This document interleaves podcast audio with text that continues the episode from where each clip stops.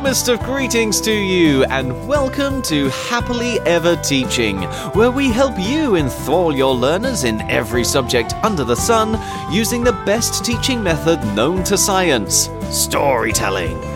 To do this, we feature special guest educators who are passionately keen for your children to become amazing and successful human beings. I am storyteller Chip Colquhoun, and with me this week is. Hi, I'm Bex, and I'm a primary school teacher from Cambridgeshire. I've experienced teaching across the age range, being a deputy head, and I'm also the curriculum and teaching and learning lead, and I have the privilege of training and releasing the next generation of teachers as well. And today we are exploring learning outcomes in religious education with this week's folktale from Japan. You can listen to the story by downloading our sister podcast, Fables and Fairy Tales, or search our website, epictales.co.uk, for The Underwater Kingdom. There you'll find a video of me telling the story that you can share with your children. And if you sign up as an Epic Educator, you'll also get a copy as an ebook or paperback illustrated by Winnie the Witch's very own Korky Paul, as well as the full audiobook for you to download at any time, and even some tips for telling the story yourself. Right now, though, let's continue our discussion with Bex here. Well, let's finish it off. We're finishing it off with religious education. Ah, now I wasn't expecting this, Bex, so tell me.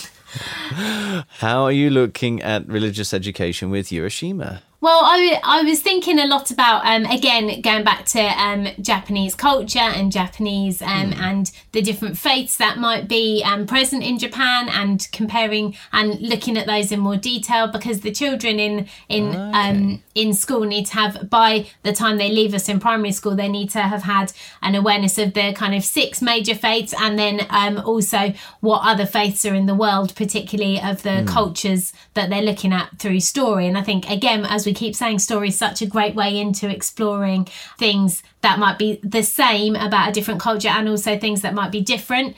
Um, so I was thinking yeah. about okay, how do they celebrate a wedding in Japan? Because um, they celebrated an underwater wedding in um, the Dragon Palace. How do they celebrate weddings on land in Japan, how would and even with your smaller children, we could look at how do you celebrate? How would you have celebrated the underwater wedding? What would that have been like?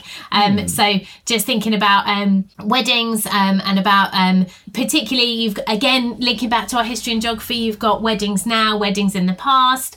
Um, so just yeah. really thinking about the different faiths and um, how they celebrate different parts of life, and I guess with that you can explore death because obviously Urashima mm-hmm. gone through will have gone gone through loss because part of his family will have um, passed away in seven, unless they've survived the 700 years. But I think it's a, a good, mm-hmm. you're going to need to um, recognize that that's part of the story that you're telling in this that he's lost yeah. his he has gone through loss with his family not being there anymore and those people that are surrounding him so again you can mm-hmm. look at about death and i think it's really important that children look at grieving and death in a safe way. Um, and again we say mm. through story is so safe. They're looking at it through somebody else's eyes. So um, how would we celebrate death in japan? How would we celebrate how do we celebrate i don't mean celebrate death i mean celebrate someone's life um, and yes, in yeah. and in our culture as well and comparing the the faith of people in japan to the faiths of people in our local area i think would just be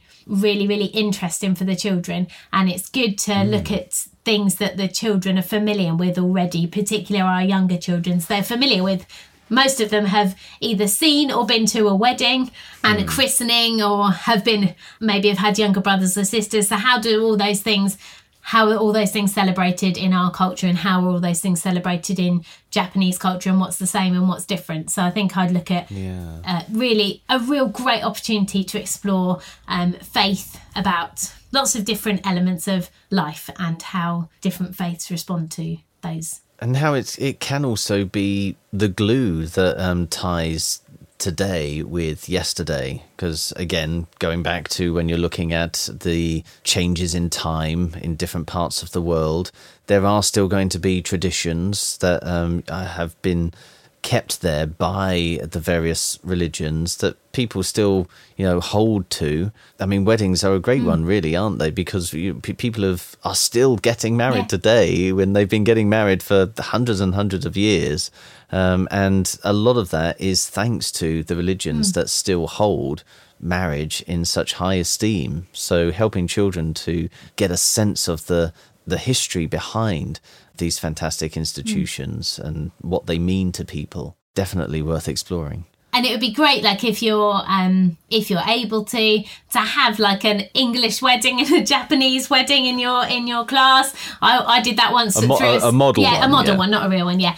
Um i did that one with my class once when we were looking at cinderella and just having and the local vicar came in and conducted a fake wedding ceremony for Oh, the wow. children. It's just amazing just that whole and then you could get your we could get the underwater feast in that i really i talked about i think it was yesterday. Yeah, well, you could have an underwater wedding, and you then then you could have uh, in in just one week you could have an English feast, a Japanese feast, and an underwater feast. and there you go Three different types of wedding. but, but I think I think again RE is something that um for as a teacher it's su- it can be such a big subject to teach but it's so so important um and again that can be one that is either um, easy to give to someone else as well. If your cover teacher perhaps but actually it's it explores so many really really important issues and I think we should be making sure that we take every opportunity to teach it well and through through story is a really really easy way to look at some quite difficult um, subjects. But I like that I like what you said about actually lots of things. So the fact that there will still be weddings like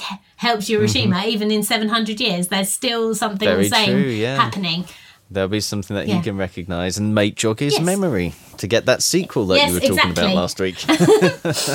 what a lovely note to end it on. That's all we have time for today, folks, and indeed this story. Let's get dried off properly now. If you try out any of these ideas, or if you'd like us to help you teach a topic you are soon to cover with your young learners, let us know on social media using at Teach Happily, or leave us a review using your favourite podcast app. Please also share this podcast with your colleagues and help us start a story led revolution in classrooms around the world so children everywhere can learn in a way that's effective, memorable, and enjoyable all at the same time. We'll be back next week with a brand new story to help you and your young learners celebrate Fair Trade Fortnight. But right now, it only remains for us to say cheerio, and we hope to hear your story soon. So, cheerio! Cheerio! And, we, hope to hear your story soon.